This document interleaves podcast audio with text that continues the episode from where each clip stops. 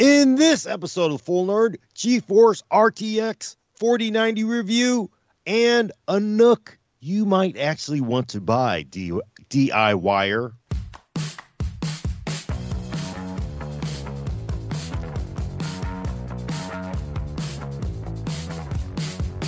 Welcome to episode 233 of the Full Nerd. I'm your host, Gordon Ung, with co-host Brad Chacos. Hello, Internet. And Adam Patrick Murray controlling the vertical and horizontal. Yeah, we're we're ready. Uh, we're ready for for all the reviews. Before we get to uh, Brad's big 4090 review, the new Steam hardware survey uh, had just come out, and you know, uh, surprise, surprise, the GTX 1060 continues to hold on. Uh, but I I did see a I think it was an article over at Tom's Hardware talking about how if you combine the 3060 laptop and the 3060 I don't know why you would do that because they're two different parts, but if you did, then the 3060 takes the top crown uh, between those two. Yeah, I saw that too, but if you combine unless... 1060 mobile with that, does that? Yeah, that's what I was gonna say. uh, actually, 1060 mobile. Wow, huh? I actually not seeing 1060 mobile on here, so. Uh, well, my laptop you know, still has a 1060 mobile in it, so. you know, and I think people also have to realize that it's all warped too, because you had two years of essentially unavailability unavailability of GPUs for most people. So the fact that anything else has moved up is somewhat impressive, I guess. But I would expect I would what you give it like 12 to 24 months before it sort of like normalizes. Well, I no mean, idea. One one thing to take from this though is that if you look at it, it's the 1060 at 6.94%, 1650 at 6.32%, 2060 at 5.19%, 1050 Ti at 4.91, 3060 laptop at 4, 3060 at 3.52, 1660 Ti 2.57, 1660 Super 1050. So a- anyway, the I mean the the top 10 are all 60 and 50 class cards. Uh, yeah. And people say the branding doesn't matter. yeah, the the closest one is uh 30 3070 at 2.33%. Uh so 3070 represent and then 3080 looks to be down here like what f- spot 14 maybe. Uh so at, at 1.69%.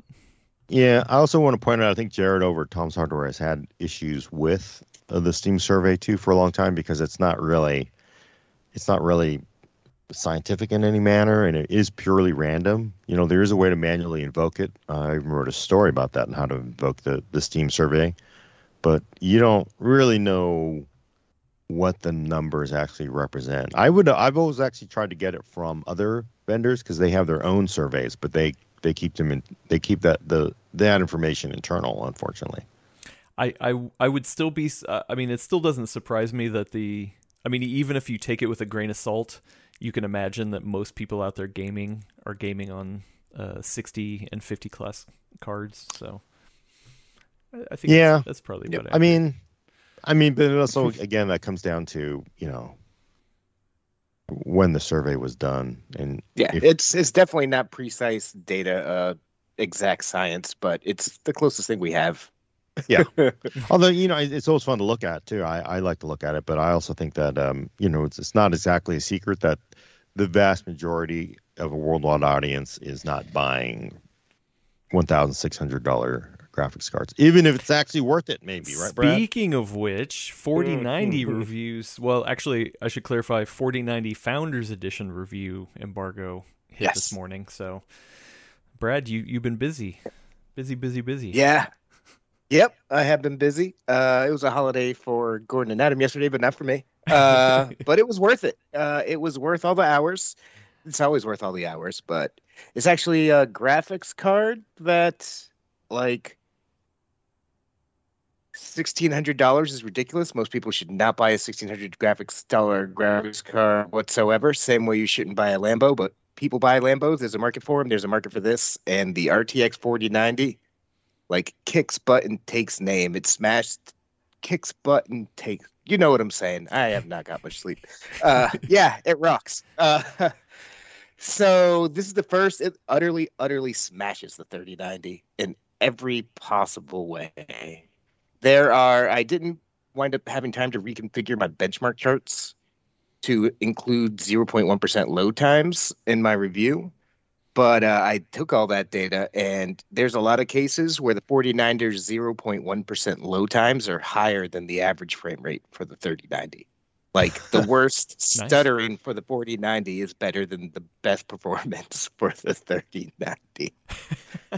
It's it's that fast. Uh, so it's like so ridiculously fast that if you use it for anything but 4K gaming, like you'll often hit either a CPU or an engine bottleneck. Uh, it is that fast.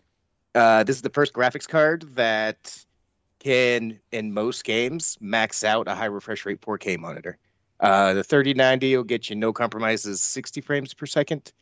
Uh, on 4K, this will do a hit 120 hertz a lot of the time, more than 120 Wow. hertz depending on the game.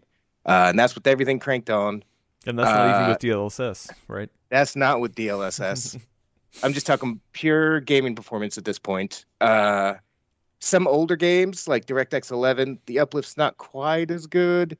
Uh, esports games, I tested CS:GO and Rainbow Six Siege. Uh, it ran into it an engine limitation or CPU limitation for Rainbow Six Siege. So the 1440p and 4K data are the exact same because it's that much faster than everything else out there. And and just so people know what what CPU were you pairing it with? Uh, the 5900X. So, you know, a very high end CPU still. Now, obviously not a 7950X, but still faster than 95% of folks out there. Uh, and we're still even with that. Uh, for the first time I can remember in G- games that are typically GPU bound, uh, I'm seeing it CPU bound in some games like Gear- Gears Tactics, the 4090, because it's just so fast that even at 4K Ultra, the CPU has troubles keeping up.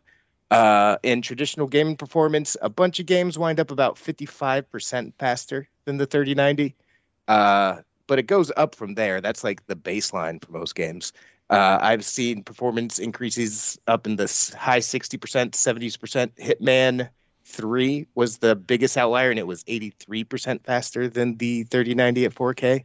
Mhm. Like, it just kicks butt and takes names. And that's all just traditional raster performance. Uh, when it comes to ray tracing, uh, this is also the first card that makes ray tracing truly feel viable.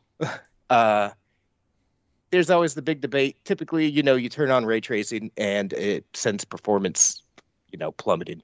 Uh, so that's why they've been paled with upscaling technologies like DLSS forever.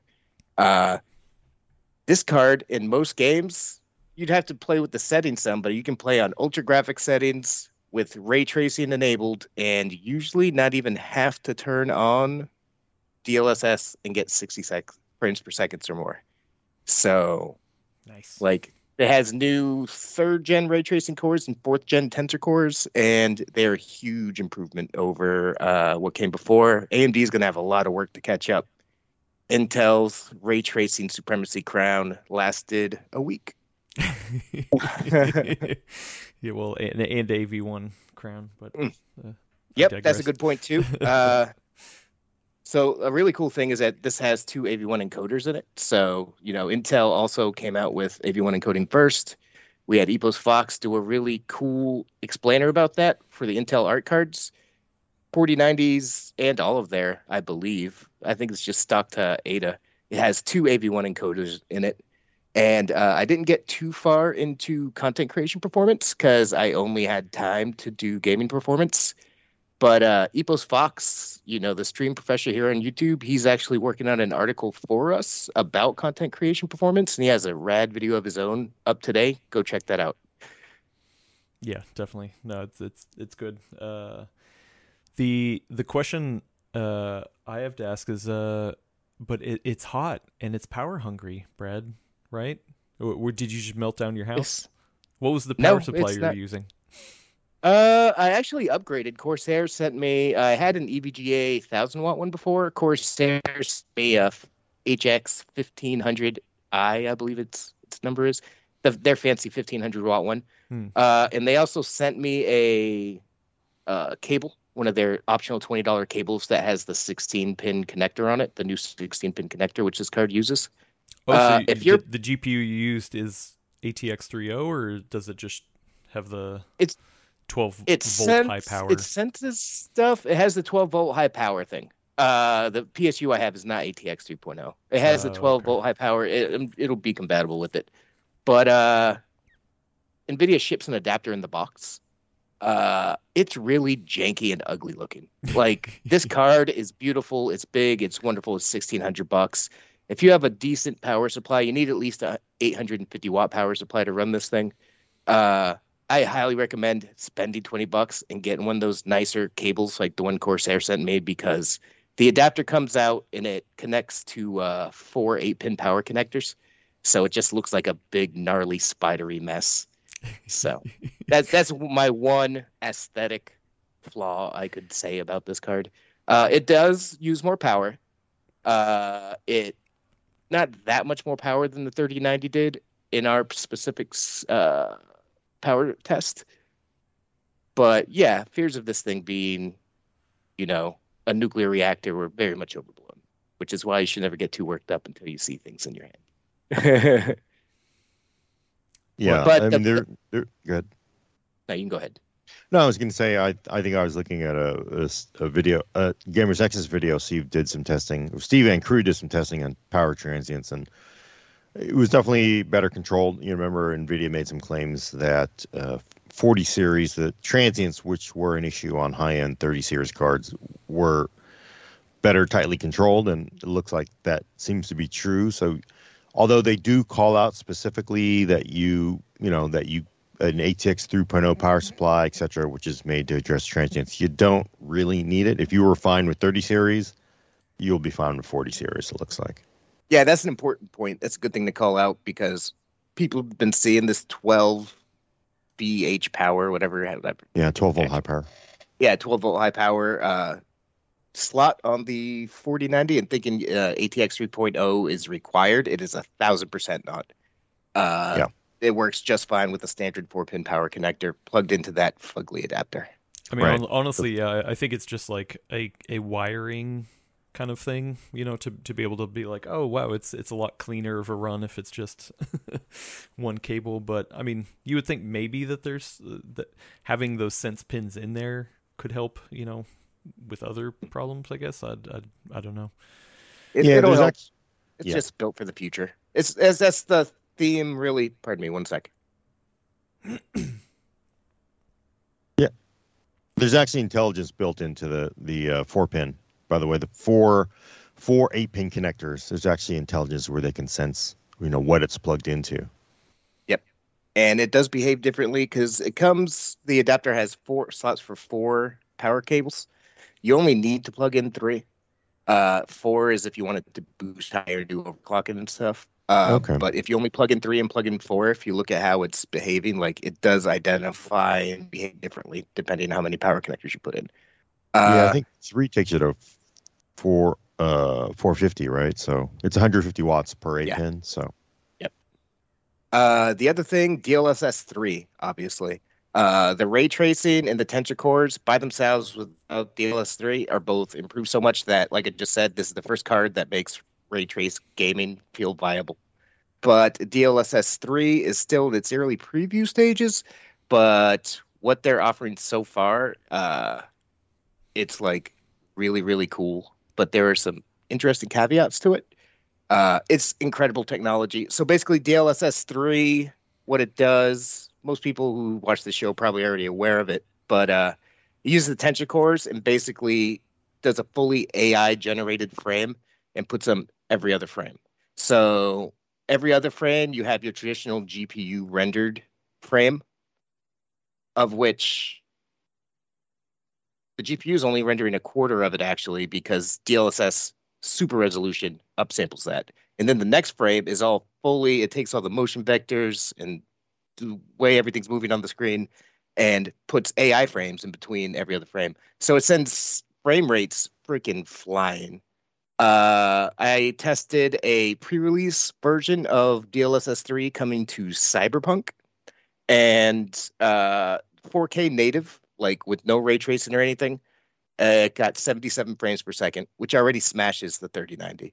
Uh, you turn on our ray tracing with ultra settings, it brings it down to 42. Uh, if you turn on uh, DLSS 2, just the super resolution, not the frame generation thing, it pops up to 87 frames per second. But if you turn on DLSS 3, it gets all the way up to 138 frames a second. So it goes from 42 frames per second with nothing on to uh, all the way up to 138 frames per second with DLSS 3 on. Uh, for context, the 3090 with DLSS on and Ray Tracing Ultra only gets 48 frames a second. So this is 100 frames per second faster than that. And what res is that again? That's 4K. Wow. Uh, because their AI frames, like uh, Microsoft Flight Simulator, has a hard CPU bottleneck. It always stops at 60 frames per second. Uh, this essentially doubles that because it puts those AI frames between every other one that the CPU doesn't even touch. So running it at 4K, Microsoft Flight Simulator, you get 60 frames per second, 60 to 65 natively. Turn on uh, DLSS frame generation, and it instantly jumps to 120 something. So it could even help with CPU bound games.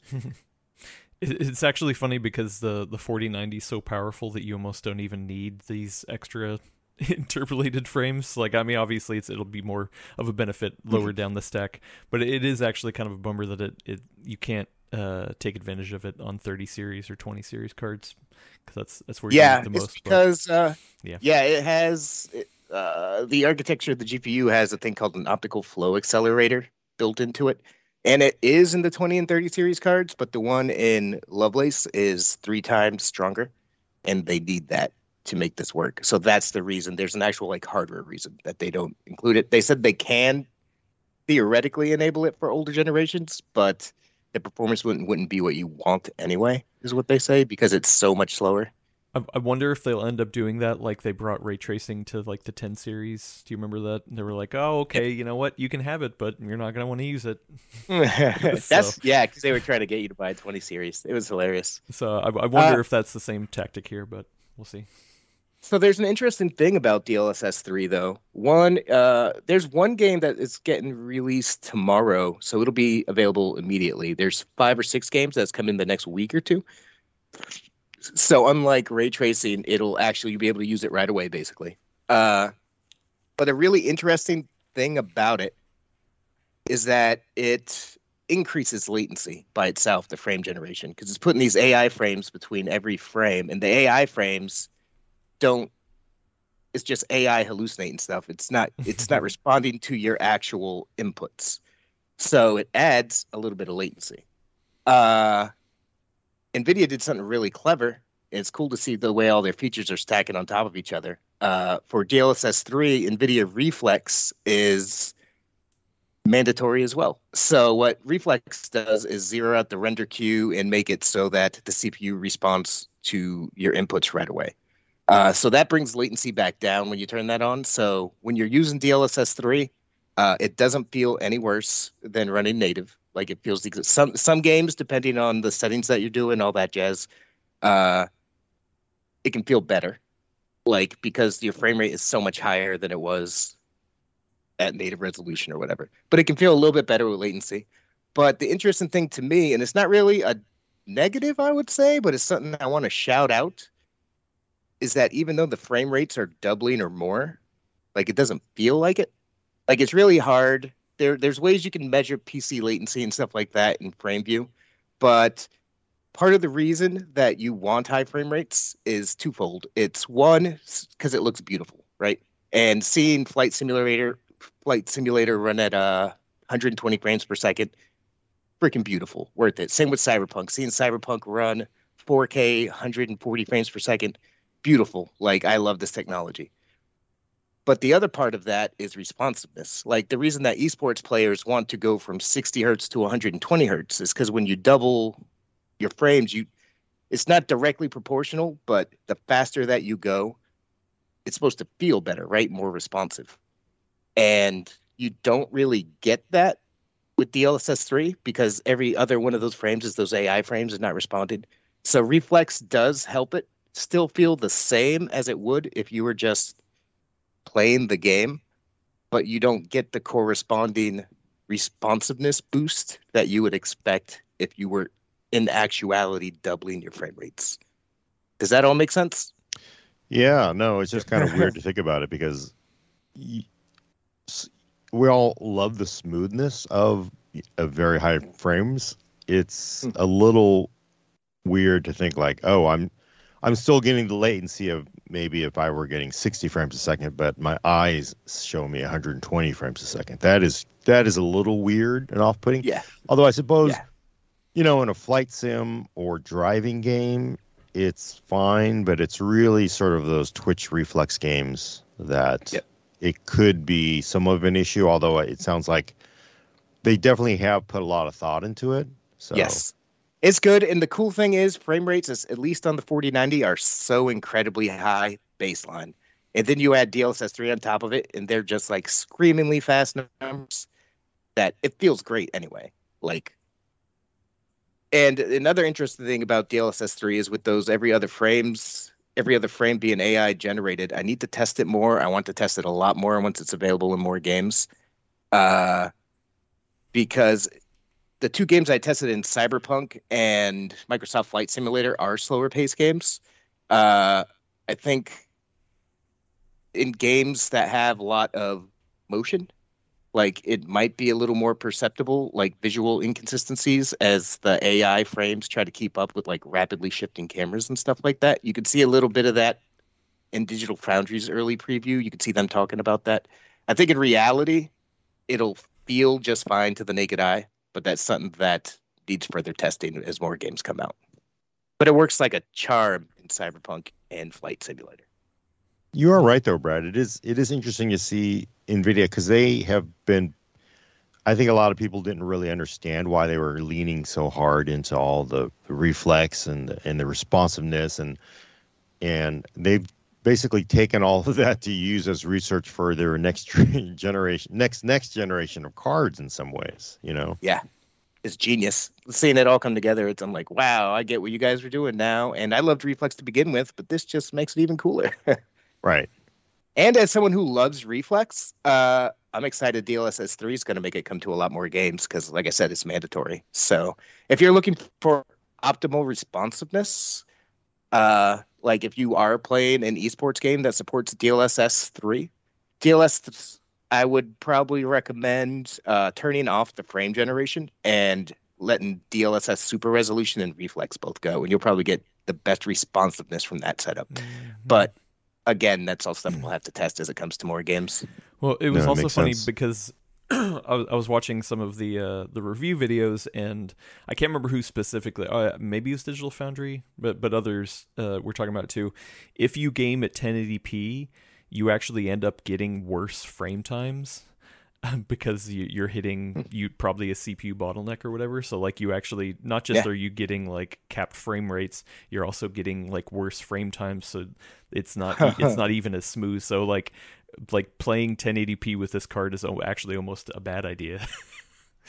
uh, Yeah, I think which is funny. I honestly think you should not full stop. You should not buy this card unless you have a high refresh rate, uh, ultra wide or 4K monitor. Like even 1440p, 360 hertz. Like this card's too much for it. You'll wind up bumping into CPU or engine limitations more often than not. I would think. That's crazy. Uh, and then some people were asking um, about CPU specifically. Uh, uh, I'm sorry, it, it already scrolled by, but I can't remember who was asking. Uh, but somebody was saying, "Hey, I have I, I game at 4K on a 9900K uh, CPU. Do you think uh, you'll get bottlenecks?" Which mm, I, I think to to to ask that question larger, like, what do you think the bare minimum of a CPU is to have where you're not just going to get like like problems running into. It very much is going to depend on the game. But this card is the first card I've tested that is so fast that I would say as much CPU as you can throw at it if you're truly seeking out maximum frames. Frames do it. Uh, like I said, I reviewed with a 5900X, which AMD's second fastest CPU of last generation. You know, came out, kicked all kinds of butt, won all kinds of accolades. It's a screaming fast CPU, even though 7000 series is out now. Uh, and like I said, there are games at 4K where it's still bottlenecks. Like uh, Gears Tactics was 77% CPU bottleneck during that benchmark consistently.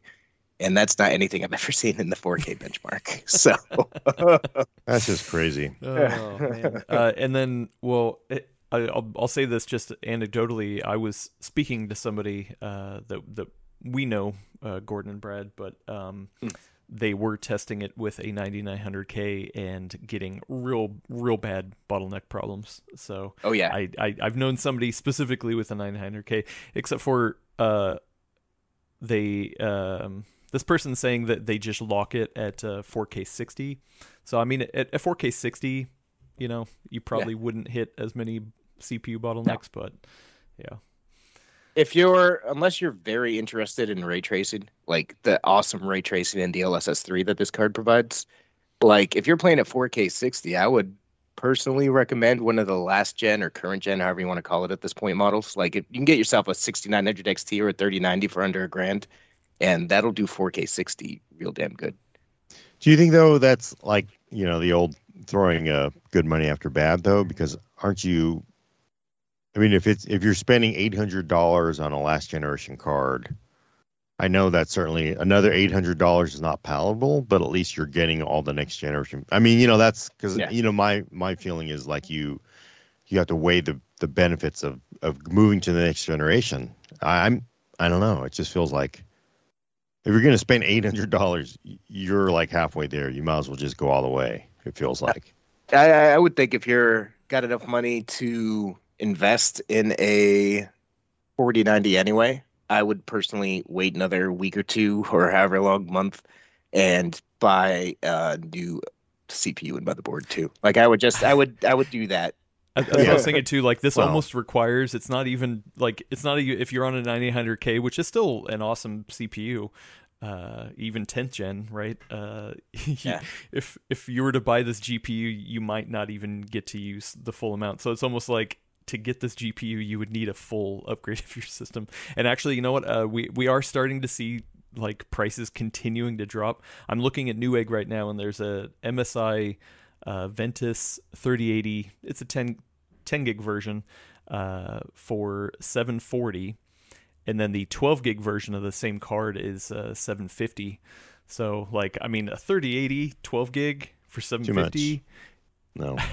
we'll still play much. 4K 60 pretty damn awesome. Yeah, so. uh, I don't know. I just kind of feel like you spend $700 in a 3080 at this point. It feels like there, yeah, I think I there's wait. more bottom to go for those 3080s at this point. Like, I know. I, am I'm, I'm just saying, like, I, I don't, I don't think you immediately be like, oh, you should totally just jump to a 4090. Like, like, well, eh, there's going to be other cards. I guess it just feels like, like, I mean, it's kind of insane though. With that, for the 4090 here, essentially everything is now actually you know obsolete in a lot of ways right? I mean significantly this this is such a significantly faster graphics card. Like i would i would bin all of those older cards into like budget kind of like again like my kids would be happy with a 3080 but there's no way in hell i'm paying $700 for a 3080 at this point well, we, yeah, we have somebody R- Ricardo in the chat says uh, he got a, a 3090 for 700. Uh, there you that's, go. See, then that's different. Yeah. That's a, that you know. there you go. But you know, I, but but it was used. It was even used, then. So not, oh, it's used. But even then, it's just like, I just feel like it's also it's all you know because the cards are intentionally somewhat higher in price because, well, they can charge what they they can because they have zero competition, but.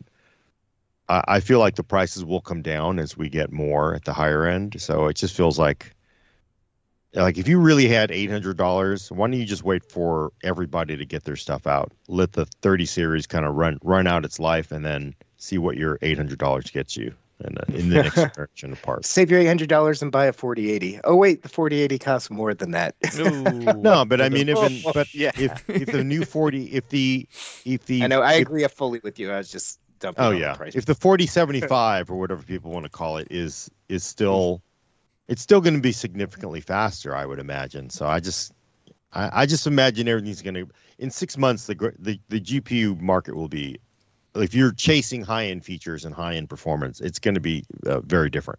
So right now just, it's great for budget buyers. Yeah, just to go back to the original bottlenecking question real quick. Like every system is going to bottleneck somewhere. Something somewhere is going to be a bottleneck, even if you're going as fast as possible. Like there's something holding, whether it's the game, the CPU, you like, etc. Like even if you can't get the maximum amount of frames out of every game with a 9900K, if you drop a 4090 in your system and wait six months to upgrade, like it's still today going to be a big upgrade in most games at 4K because most games at 4K are so heavily GPU bound, and this is so much GPU that you will still see a big uplift in performance. Would be my guess. Would you Would you say, Brad? Because I mean, you you've been you did all the reviews, workshops, you've been in the documentation, but just with the original launch um, day information, I got the feeling that Nvidia is a little tired of always waiting for the CPU as well, because it's it felt like some of the features were designed to deal with the CPU bottlenecks in systems that are just never going to go away, you know? Even yeah. with the next generation of, of GPU or next generation of CPUs, it feels like even then it's still not enough. They could keep going. It feels like some of the uh, like DLSS three. It almost felt like yeah, this is the deal with the fact that the CPU is just never going to catch up with our GPUs.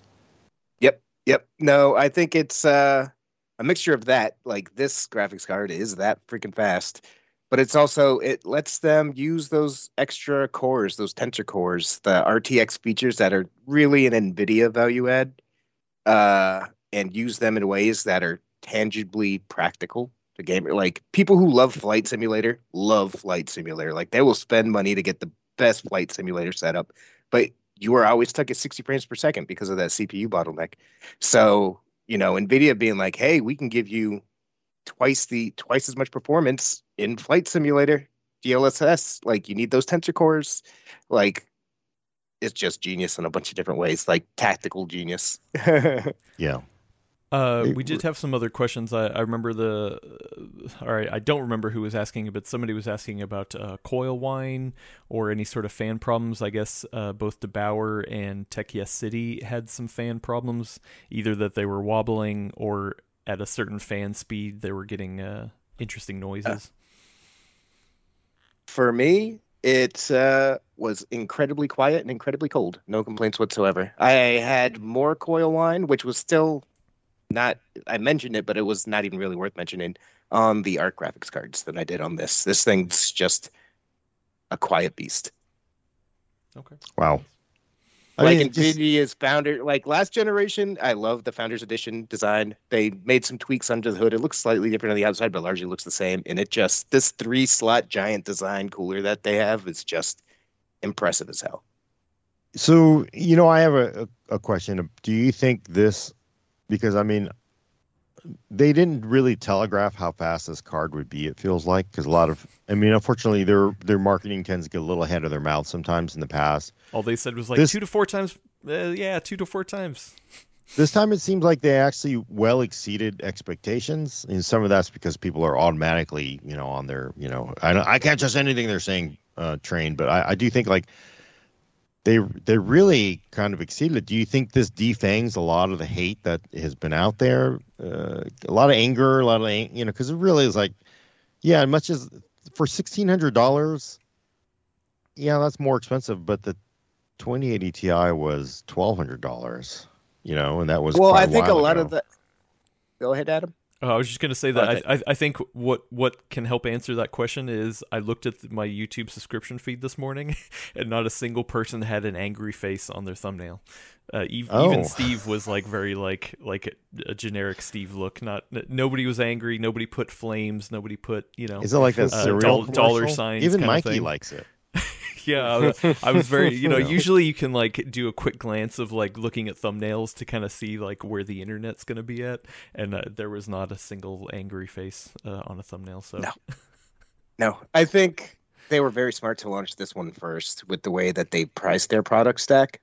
Uh, this card is the Lambo of GPUs. Like as long as it's melts your face and has all the new stuff. They can charge what they want. They can jack up the price. Like if you're looking to buy this card, you're looking. You don't care about all that. You just want raw performance. And this card nails that. I think the true testament is going to be how the 4080 twins perform in the reaction to those and those are much higher prices so yeah. those i those are where i think nvidia might have fun We're think gonna have to saving the hate for that. Yeah, Yeah, saving the hate thumbnails for those. I don't know. I got a feeling because those are going to overperform expectations as well. It feels we will like. see. We will see. They are significantly more cut down Yeah. this generation than they were last generation. To be Yeah, fair, but this- last generation it was cut down less than normal the 3080 because they were worried about uh, RDNA 2. Uh, but the performance is the delta is going to be very different between the 3080 and 3090 and the 4090 and 4080. So we're going to have to wait and see what comes out.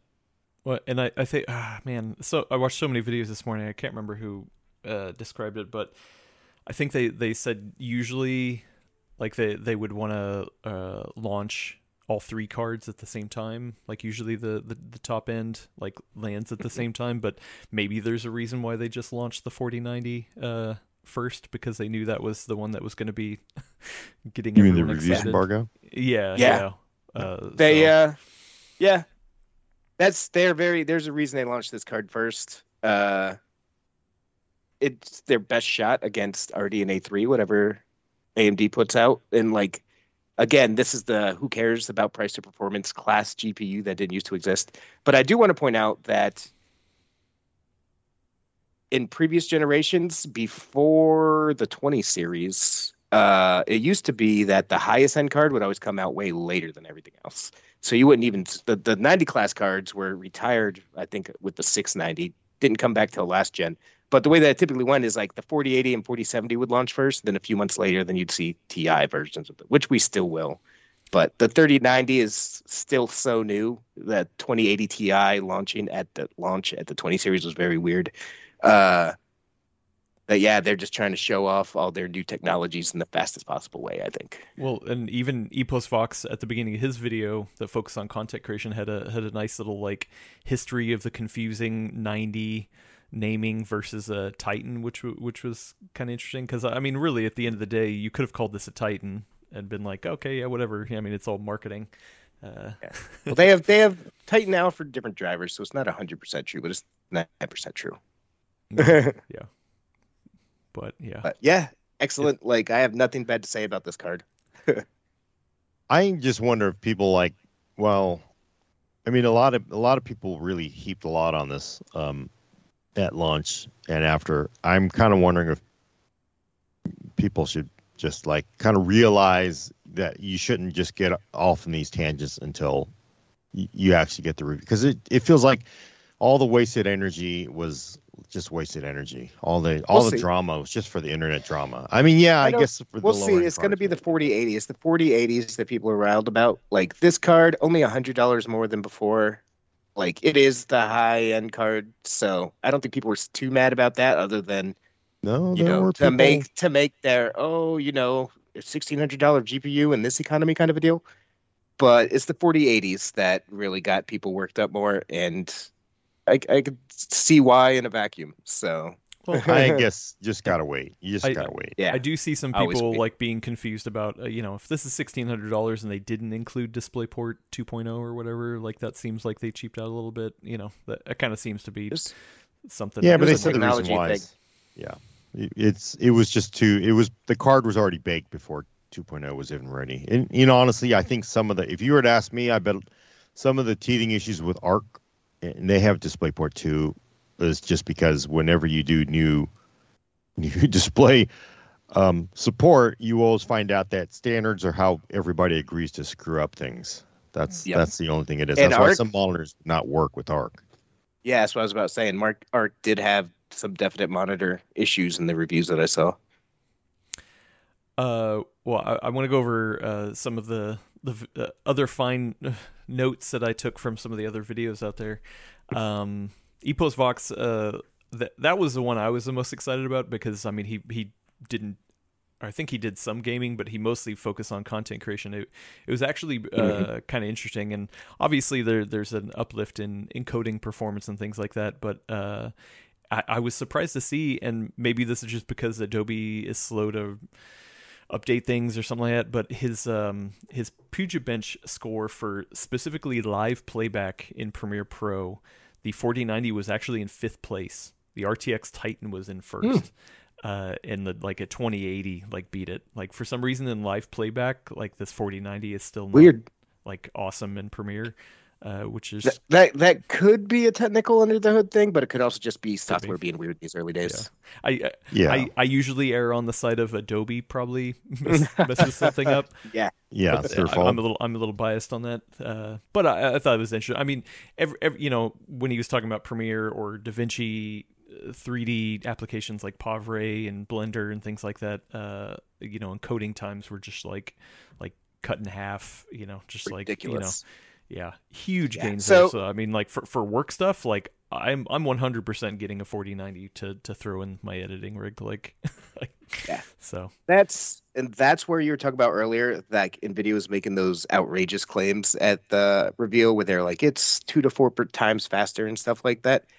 They did the same thing with the 3090 and people called BS because they weren't in games. But I tested all the content creation stuff on the 3090 and it actually does get that fast in workloads like in rendering work and stuff like that. And EposVox's video showed that it actually is like the claims that Jensen made on stage does apply to creation workloads. So even though, yeah, Cyberpunk's not four times faster than it is on a 3090, it is four times faster in, you know, DaVinci Resolve or whatever specific workloads that you're running. So everything NVIDIA said does have a truth somewhere. It just depends where it's at. Yeah, marketing, right? Lawyers uh, Yeah. would get mad either way. Uh, one of the other things uh, he he compared the uh, AV1 encoding to uh, to an ARC card. I, I don't remember exactly which ARC card, but it, it was actually negligible in, in terms of quality. Uh, he did it like at, at the same at the same encoding settings, and he was kind of looking at. He said the, I think he was saying the the Intel AV1 encode had a little more contrast in it and kind of like some color shifting and the nvidia one was a little more like rock solid but i mean you're also talking about a, a card that that costs four times the cost or I, I don't know exactly what card but he was looking at but i mean if, if you're looking just for av1 sure you get a dual Mhm. encoder but you know uh, yeah Mm. you know arc, arc still is competitive at least a little bit Yeah. there Yeah, and if and if you're whatsoever interested in content creation, like go check out EposVox's video. Like it's excellent. I was watching it this morning too. Yeah. If you don't like videos, he's going to be writing a written testing article for us about content creation here on PC World sometime in the next coming days. Oh yeah.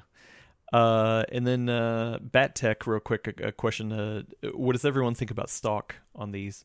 I've I've heard a lot of indications that because they kind of pushed it back to try to flush 30 series out, that stock is actually going to be pretty good. What, what do you what do you expect?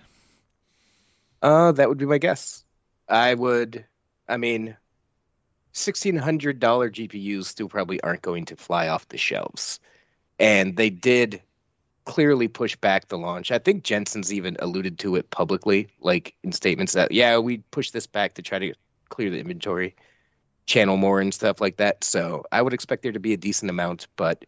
As always, if you want this on day one and you know you want to go buy it, like go try to find it. Uh, typically, retailers uh, start sales at 9 a.m. Eastern, 6 a.m. Pacific of new technology launches like this. Although, do you think this kind of parallels uh 20 series launch because you know there well as much as everybody was on their uh, outrage pony over 20 series when it came out, it was impossible to get 20 series for a really really long time. I kind of wonder, and those were that was also where we were coming off a mining boom, and there were a ton of 10 series. I kind of wonder if this is going to parallel that. Like, if you want a 3090, oh, great, they're doing construction outside using a saw. If you want a 39 or 4090, it feels like you should buy one on day one because that's just obviously you got 1600 bucks anyway. So no Yeah. matter what, it seems like a good idea to go out and buy one day one. Yeah, at this point, you've seen the reviews. You know if you're the kind of person who wants a Lambo of a graphics card, and if you are, like, go try to pick one up. Tomorrow is the uh, embargo for custom cards as well. So today was all Founders Edition cards. Uh, they get the one day early jump, which I'm sure probably is the sort of thing that irritated EVGA. Uh, and tomorrow it's going to be all the custom cards reviews coming up, probably around the same time that the s- the cards hit shelves. So tomorrow you'll have time to look around and see which different custom versions maybe are better than others. Uh, yeah, which actually brings me to to Steve over at Gamers Nexus. Um, uh, his video, one of the one of the things that that you know he kind of popped up was like, hey, with the Founders Edition card being so good this time around, and the fact that of course you know reviews are out a day early and they have they can kind of keep the price at sixteen hundred. Is this an indication of what EVGA saw and was like, you know what, nah, peace out. We can't really compete with this. Like, yeah, and that's that's what we saw last gen too. Like this this cooler, the Founders Edition cooler was excellent last year too, like last generation. So yeah, I mean, I hope Nvidia treads carefully there because I, I, talked about this on the show after went down. Like freaking uh, Voodoo 3DFX, they bought it. They tried integrate and said we're not going to do third party boards, and they were out of business real shortly after and bought by Nvidia, the remnants of them. So, you know, I hope we continue to see a vibrant PC custom ecosystem of graphics cards. Yeah, but it does sure. make it hard, I would think. Yeah. Uh, uh, and then the the last thing uh, I, I have is from uh, two separate videos. One one is Hardware Unboxed, uh, and one is uh, der8auer. Uh, Hardware Unboxed uh, saw that that when they when they limit the frame cap or uh, put a, a, a, frame rate limit on what I can't remember the the games that they did, but uh, with the same frame cap on a 4090, a 3090 Ti, and a uh, 6950 XT, so all of them playing at the same res, res, the same frame rate. The 4090 only used 215 watts. Uh, and then the 3090 Ti used 30 93% more wattage, and the 6950 XT used 40% more power.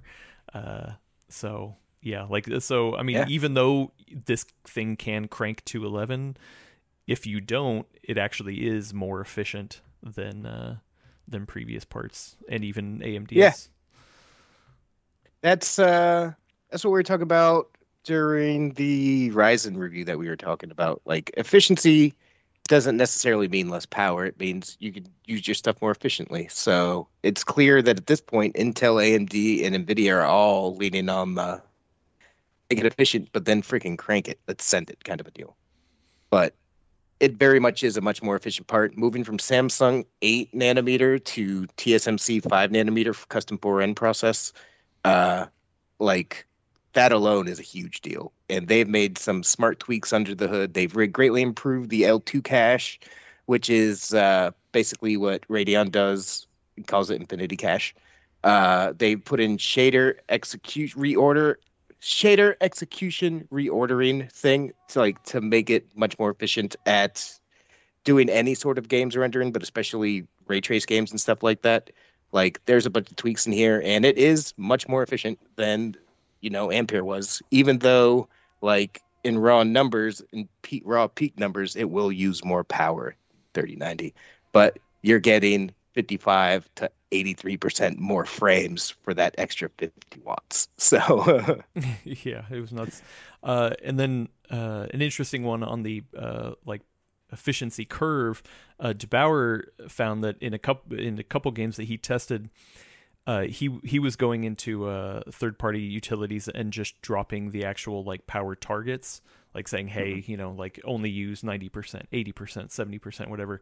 He noticed uh, one of the sweet spots uh, was putting uh, at at negative thirty percent, which is mm-hmm. one hundred and thirty to one hundred and fifty less watts.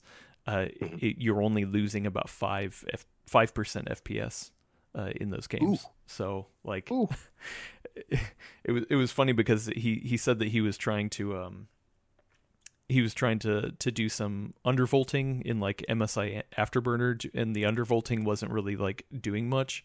But the he he suggests that the power target limiting is the way to go, and at negative thirty percent, uh, you know, you're only shaving off five percent FPS. So Wow, that's crazy. Five percent off of a bajillion frames a second is still totally acceptable. So yeah, so they really did literally crank this thing to eleven. yeah, it's it's almost like it needs its own uh, eco mode button. to yeah, like, hey, you know. But I mean, yeah. So like that is crazy That is that is that is pretty crazy to think. Hey, you could you could save 150 up to 150 watts and really only shave off five percent FPS. Like That's crazy. Yeah, and it, and it's still it's still an uplift over over the last gen cards. It'd be a huge uplift over the last gen cards still. Yeah, yeah, exactly. I need to see his video. I haven't watched Powers video yet. Yeah, I mean, uh, obviously, you know, he takes a different tactic with it, you know, and, and he's in Mhm. Germany, and they they definitely have a lot more um, worries and concerns about uh, power, Yeah. and efficiency and things like that. So yeah, for him, he was just like, man, this is that's that's the way to go. So So I mean, I this, would say Go ahead. Go ahead. No, I was going to say, I'm wondering if you feel that this, because this feels like a launching 4090 first is. I, I know there may be some strategic positioning here, but it feels like it's, it's also very much a flexing. I mean, they're launching a card that it just simply dominates everything out there. We'll see what our AMD comes up with RDNA three, but it, it does feel like they just want to they they basically want to flex on Intel, as the kids say these days. They want to flex on Intel uh, more. It feels like with this 4090 launch, and then honestly, I mean, it pretty much puts every single graphics card out there to shame, right? Would you? I mean, it. it I mean, it just it just seems like it, it's such a dominating card. I don't I don't know what the competitors can do at this point. Well, it has in traditional rasterized game, not counting ray tracing. I think Nvidia clearly has an advantage there, unless AMD comes out with something very surprising this year. Uh, like I said, we're seeing 55 to 83 percent uplift in performance, which is a really, really, really excellent generational leap. Like it's super dominating. It's super in- encouraging. But we have seen that a few times in the past. Like part of the reason the 3080 looks so good is because it provided a similar leap over the 2080 2080 Ti. So and AMD has done that stuff in the past as well. Uh, so AMD could have some really cool stuff up its sleeves coming up, but we're gonna have to just wait and see what they got. And uh, I know, Brad, if, if you need to pop off at any time, go for it. But uh, Gordon, when the Ryzen 7000 came out, you said, you know what, you might as well wait a month for to see what Intel brings. 4090's out, you know, uh, and it's about what uh, three weeks. You mean AMD? Uh, the 4090 is out today, but in about three weeks, uh, RDNA 3 uh, is going to have some sort of presentation. Do you still say you, people should buy 4090 now, or should they hashtag wait for RDNA 3? I think if you're already the kind of person who is buying a thousand plus dollars graphics cards regularly enough, uh, like there's nothing. I don't. I can't. I can't see Radeon coming out and stomping this thing. Like if you're into the Nvidia ecosystem already, if you have a G-Sync monitor that you want to put your 4090 in, and you want to try DLSS 3 and all that stuff, like I, I wouldn't have any hesitation in buying it personally. But if you're looking to, you know, support competition, see what AMD has, wait a month. I have a feeling these cards won't sell out super quick because again, it is recession and these are sixteen hundred dollars. So well, also, I, I wonder if they, you know, they they cede the high ground, the 4090 to Nvidia. Okay, whatever. But if if AMD is able to come out with a really good don't- I don't know 4080 that. competitor, I don't know if AMD is going to cede the high ground. I mean, eh, yeah. I, I, well, I'm I- just, there's I'm just thinking real of chance. yeah. Like RDNA two was that good, and if RDNA three is gets to be just as good, making the generational claims that they're seeing, they're doing this weird chiplet stuff now. Who knows? Uh, they could very well, you know, compete with the 4090. Uh, they might even beat it in raw rasterization performance. I, I would strongly suspect that between DLSS 3 and these third gen ray tracing cores and everything, NVIDIA will still probably lead there. And so if you're just all in on that and you're already in it, like, I, I wouldn't necessarily wait to see RDNA 3. But I would if, you know, you're agnostic, vendor agnostic. Uh, also, uh, funny enough, uh, crap, I, I lost it. Uh, but I was seeing a 16, uh, the XFX 6900 XT for, what was it, $600? Ooh. Uh, which, That's correct me if I'm wrong, that was 1100 when it came out? yeah, it was technically a thousand, but it was really eleven hundred with the way all the price and stuff worked out. Oh, yeah, I'm sorry, uh, 650 650 over on Newegg Oh, for a brand Oh. new 6900 XT, which you you reviewed that card, didn't you? I yeah, you- just buy yeah. that at that price. Yeah.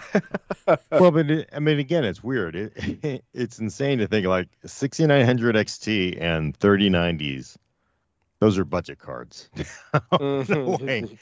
Like I, I feel like I would definitely like at that price that is super attractive and you feel really Yeah. good about it. I feel the same way about like 30 series too because it feels like you either go all the way for your Lamborghini or you know what this I'll be happy with my Mustang because I can't afford the Lamborghini, Oh, no. right? That's Oh. Yeah, that's last year's Lamborghini at half the price, so that's not too bad. But you know, I I guess I'm gonna I'm gonna disagree. I, I think these cards are gonna sell really quickly, honestly, Hmm. because that class of buyer, yeah, I mean they're they're not the that class of buyer is is, is somebody who wants to put all their money into the best thing ever. So I honestly think, you know, if you don't get into that initial round, I, I feel like they'll probably they'll you know they'll sell out and then you may just have to wait a little while, which is okay. That's fine for some people, but some people that have money to burn in their pocket, they they can't wait. So yeah, if I, I, think they will sell out despite the the headwinds right now. if for whatever reason you they do sell out and you're not able to get one tomorrow, and you were considering buying one, at that point, why not wait the extra month? Right? If, if, you know, Yeah. it gets to be two weeks from now and there's a restock, you're only two weeks away from seeing whatever AMD is going to do. At that point, it's worth waiting. But I'm just, I'm just saying that if you are 100% a target customer for this card, you've been buying high-end NVIDIA GPUs for several generations now because AMD's only had the 6900 XT is its first high-end competitor in forever. So if you've been buying high-end GPUs, you probably buying NVIDIA GPUs, you might have built up, you know, your use and everything around it. Like I would not hesitate to buy it.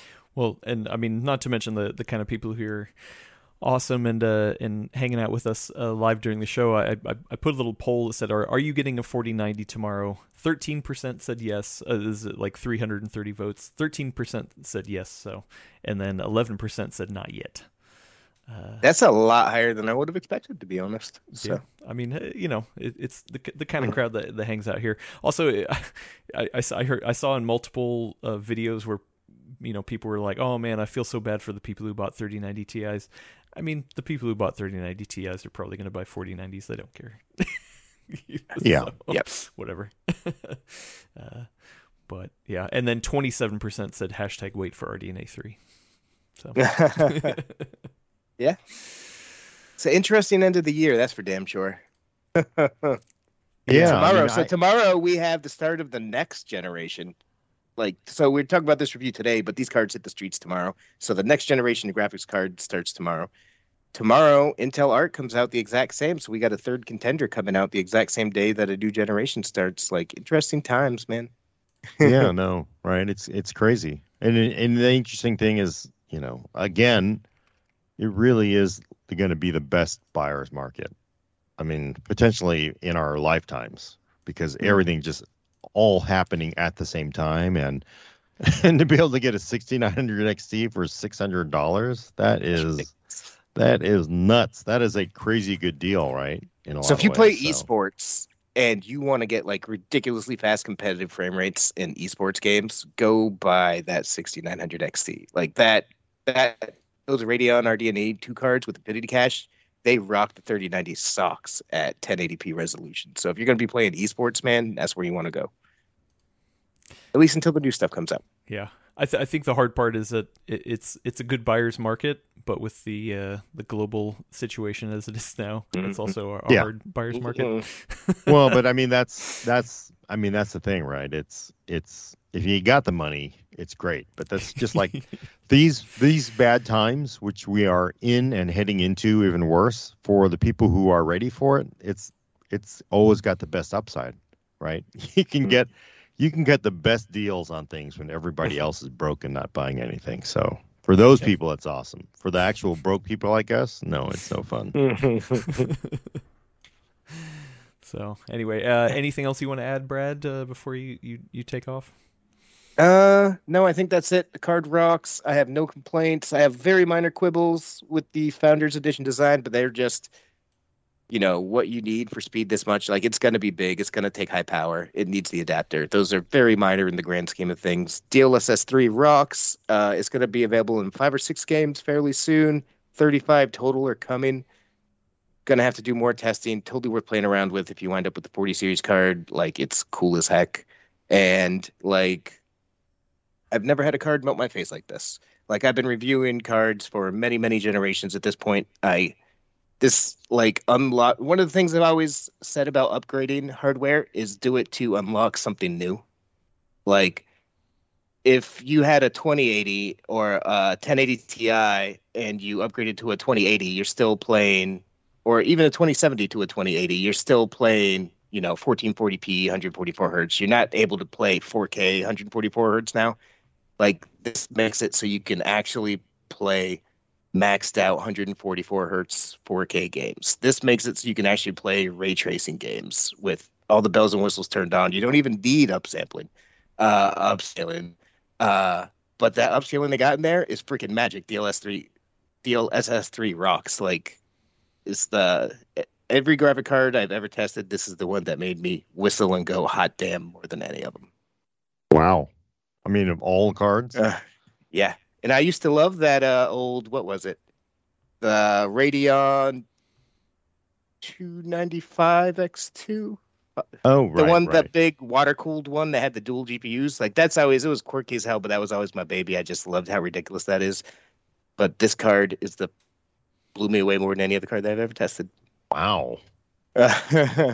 No, that's impressive, right? I mean, that's and it just. I think that the thing is, the lesson should be for everybody who just always wanted to overreact to every single little thing and the power thing and the the cable thing and all kind. You know, everything that was just looking for something to be. You gotta. You you have to actually judge the product when it comes out.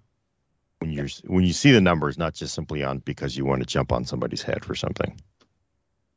That's why I don't chase rumors too much. I just wait to see what they actually bring to the table and then we evaluate it. Yeah. Sometimes your face gets melted, like today. Oh, you know, I do want to point out one weird thing with this because I'm just thinking about it now. I mean, the fact that it's a four pin, so it's four eight pin to uh, ATX 12 uh, or 12V high power connector. Mhm. If you have a power supply that is pre wired for the older non 12, uh, the the the the uh, 12, well, the hell, eight, the the high power 12V high power connector Mhm. you probably want to use you want to you're going to want to use a dongle included with a graphics card that you got with it because some of the power supplies if they have the native 12 pin not the 16 pin they own they may only supply 300 watts of power so that's not going to be enough for this card That's worth pointing out. Cool. Nice. Yeah. All right. Don't Well, don't, I- don't melt your system. Yeah, I unfortunately do have to get out of here. Very busy guy. So well yeah. thanks for the testing Thanks, Brad. brad everybody appreciate your hardware tester and then you can then say i love what you did good job thank you for the hard work but But also you don't just start Yeah. immediately in the but you know but but but you got to say thank you for the hard work Yeah, I need So to thank you for get out of here. Brad. I need to go buy some ramen noodles. So talk Yep. to you guys later. There you go. Thanks, Fred. Uh, well, it's just me and you now, Gordon. Uh, hey so, sorry everybody that who's who's stuck with us. Um, Yeah, that's all you got. That's Yeah. I'm still here at uh, Twitch, even though it ended on Sunday. No, Yeah. Just joking. Well, and now we- they're using a saw outside. Can you hear that? I turned on the noise suppression. I don't know I- if that helps. No, you're fine. Um, anything else you want to cover with the the 4090? Anything you saw out of the uh, the videos you watched, or any, anything you read this morning? No, I mean, again, I again, every I was the lack of negativity, especially after the months and months of negativity, is is a surprise. I think, and you know, again, the reviewers are doing their job and evaluating the product, not based on all of the internet hate that people want to rain down on products before they're launched. So, I mean that that shouldn't surprise me. Um, I bet I kind of feel like there is sort of like the people who have touched the hardware, and then you have the ones that just simply want to hate on things. Even they seem so far to not be pushing the the anger train stuff. So I, I guess that's that's kind of a shock. I mean, that just it makes me think like there's just it's going to be really hard. I mean, AMD honestly, RDNA three is is in better position, but it just kind of makes me realize like how far behind Intel is. They definitely had a lot of lot of catch up to do to even to get even because they are never going to get to the point where they're going to dominate at the high end. And and the unfortunate thing is in this game, you do have to compete at the high end because if you don't have something that can compete with that vendor's high end part for some reason everybody discounts you even though your your mid range or low end parts may be perfectly serviceable. Hmm. Yeah, we'll see. Uh, more more outrage ponies to come. Uh, I think yeah. the last thing I, I want to point out is that that Steve over at Gamers Nexus did a ton of not not a ton. They, I think they spent like eight hours testing transients and power draw and things like that, and and found that yeah, you know, like you can actually get away with having an eight, 850 watt power supply, depending on your setup. Uh, you know, and it, as long as it's a good power supply, and we actually have a video on power supplies coming up, uh, Gordon. So I, I, hopefully that'll help some people with it. But yeah, the, the the transients and the spikes that that they were seeing in like 3090 Ti's and 3090s is not the same in the the the 4090. So that's a good thing.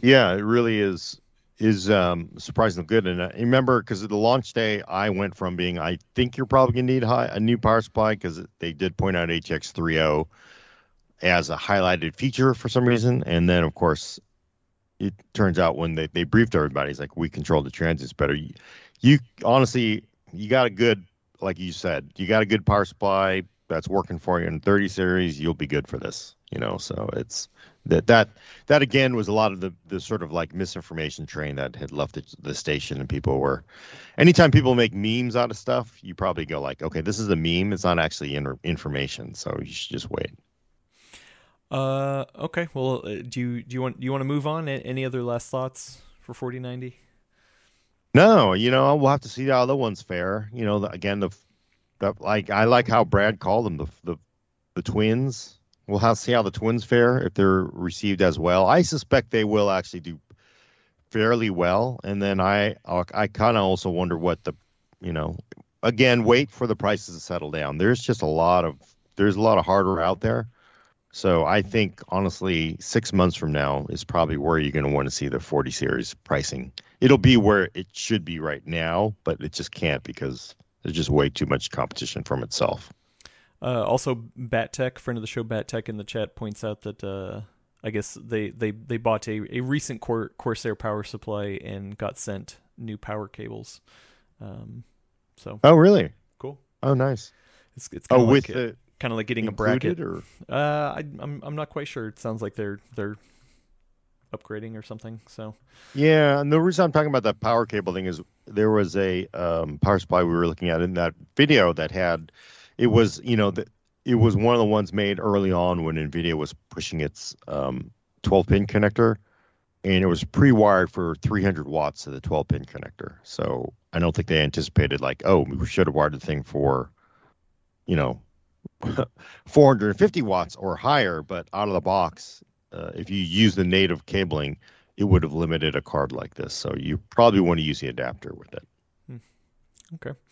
Uh, well, more importantly, Gordon, over the weekend you were at TwitchCon.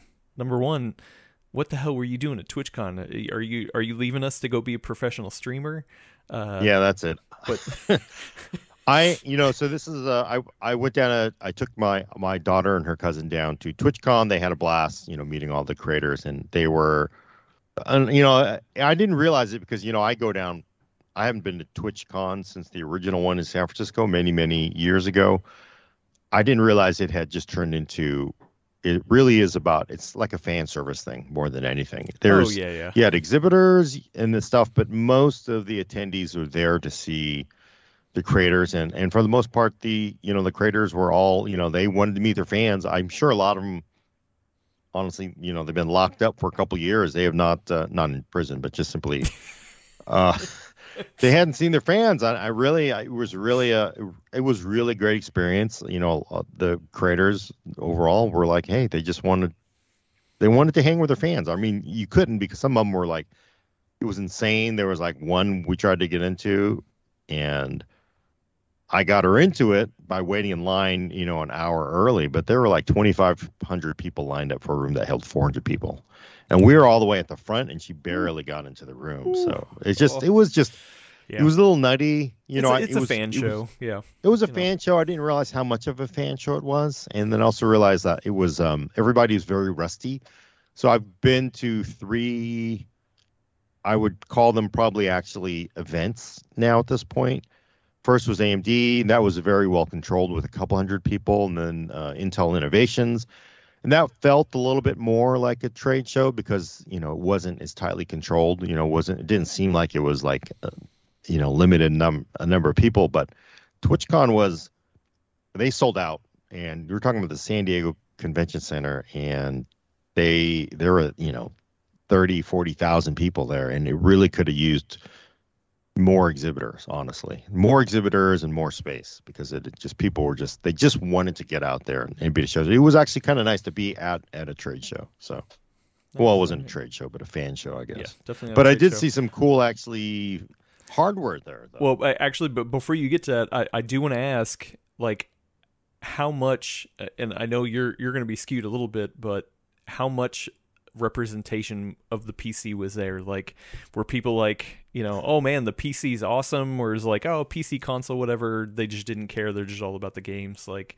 did you feel like, oh man, the PC, like people are people are loving the PC here? It was. I mean, you know, the thing about TwitchCon, I, I don't know what. The, I'm sure you can stream from your. You can stream from your phone. You can probably you can stream from a console, but it was felt. It was definitely a 90% PC show. Even the Xbox, like the actual Xbox um, booth, which is, you know pretty large piece, it said PC gaming.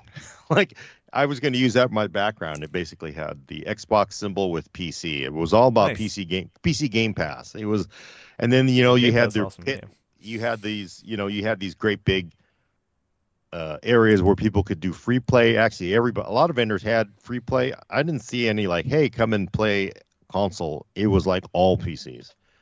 So it it was. I think that kind of just shows you the roots of Twitch and kind of, I mean, all the creators that that I think people were lined up for.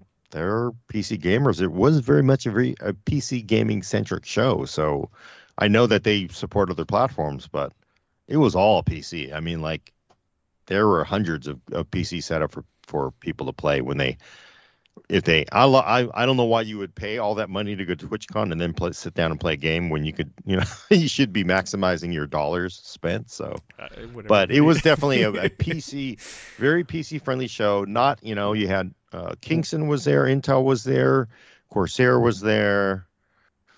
What, what kind of what kind of gear there? were, were people running like really high end rigs? Was it Gigabyte pre-built? Like what what what kind of what kind of Well, kind I of mean- parts were you seeing? For Intel, they had a lot of, you know, they had a lot of, um, you know, custom mod modded machines, and a lot of them were being given away.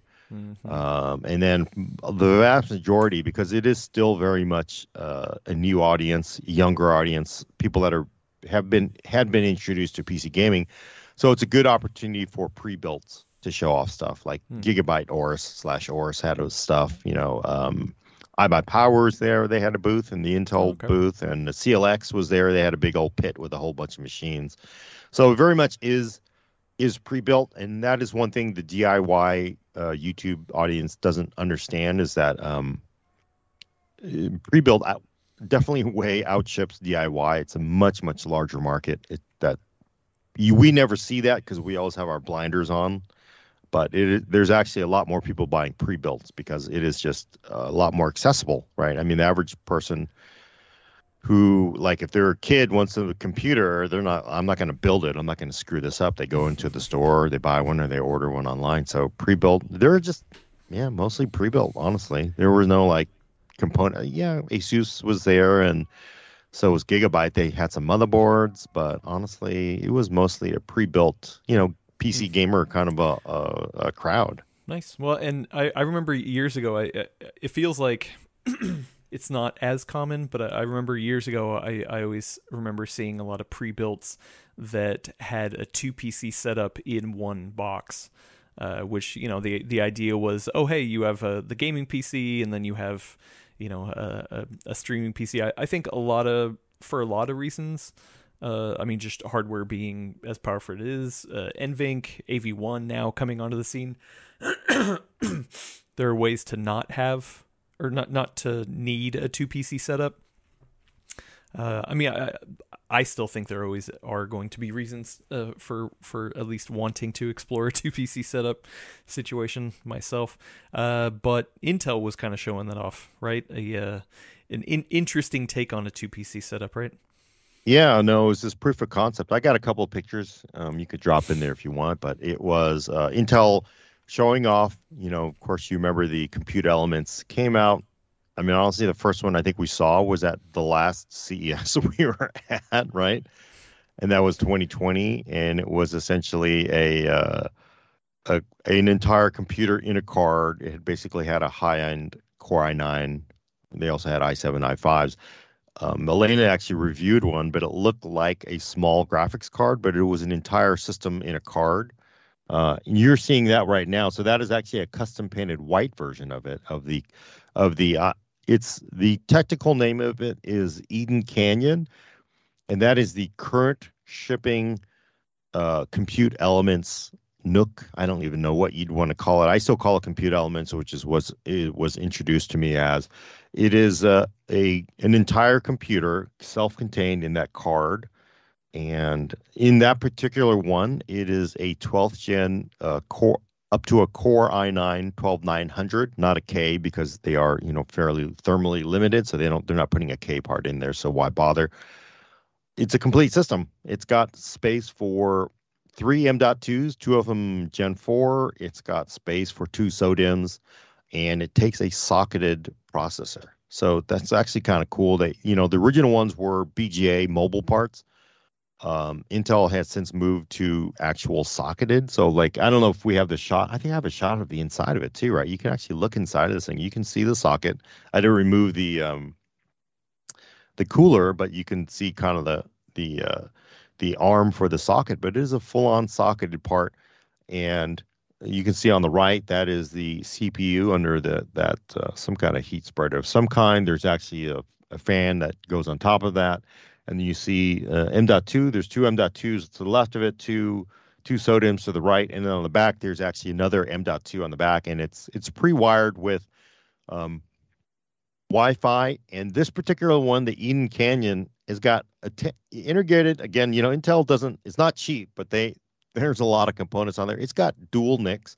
One of one of is Intel 10 gig. The other one is a 2.5 gig, right? So it's got dual NICs on there. It's got dual Thunderbolt 4s and a bunch of USB A's. So it is full on a complete computer in a card, which is pretty neat. And honestly, wow, that's gee whiz. And you know, frankly, as a as a DIYer and full desktop kind of person, I wouldn't like. I don't care, right? It's just like, wow, that's pretty neat. You did that, but I don't care. What the hell do I care? like, am I going to ever bothered one of these things? No, zero. Because if I'm a DIY desktop person, what do I care about this thing? What the proof of concept they were showing off at Twitch, which was pretty cool. There's actually a video I did with um, Brett over at UFD Tech on this. He hosted me on his live stream uh, at at Intel. They are like, hey, you know, how can we make this compute elements more useful to a DIY person? So typically, when you take that card and you put it, if you were, it's just a standard, you know, full full length PCIe on the bottom. If you put that in your desktop system, the desktop system will just freak out because it's like I don't know what to do with all these parts you plugged in, which one's booting. So they're basically saying if you make a couple changes in the BIOS, one of us, uh, uh, you you disable SM SM BIOS boot. Can't. My brain is not working. You, I just got in late last night from driving back from San Diego. You disable SM boot. You can then uh, have your machine host with that card inside of it, and the concept is you would then have your full on machine with your you know your big discrete graphics card your big cpu and then you would have the machine have a second computer that you could access inside of the computer. And the use case that they were showing was you know they're at twitch so like hey let's let's use it in a streaming kind of aspect. And the concept is you would use that second machine which a lot of streamers still do to actually stream to the internet and then you would leave your graphics card and your CPU free to do all of your gaming on. And uh, I was talking to George at CLX. We had a, a, long discussion about it. He was saying like he's been doing some testing. Of course, he hasn't. He didn't talk about 40 series, but we're talking about like 3090 and a you know a, a 12900K, and they're cutting something outside. And he says with that, he says actually you you actually can't really stream at 4K um, comfortably. You, if you're trying to use NVENC on the graphics card, you're giving up frames there some for some reason, and then if you're trying to use the CPU, it just simply can't keep up. So by using a second system, typically a, a streamer would have a second box outside. Uh, he said by using the NUC, the the Eden Canyon you're seeing here, he was able to stream at 4K, and it actually the weird thing is the actual load was less it, like if you were to build a separate computer outside, it would use more power than the than the Intel NUC inside of your system. So a little weird. Uh, I will say the other thing about that uh, uh, Eden Canyon you're seeing there, it is powered. Originally, when they launched the Compute Elements, it used this kind of weird. It looked like an ATX 12VO connector, but it wasn't. So microfit connector. It looked like it looked like ATX 12VO, but it wasn't obviously very few people had those. This current version uses a standard PCIe um, power connector. So you just plug it into PCIe six pin or eight pin, and and you're good to go. Um, so it was just kind of this cool concept that they. It's still proof of concept because it's not all there yet.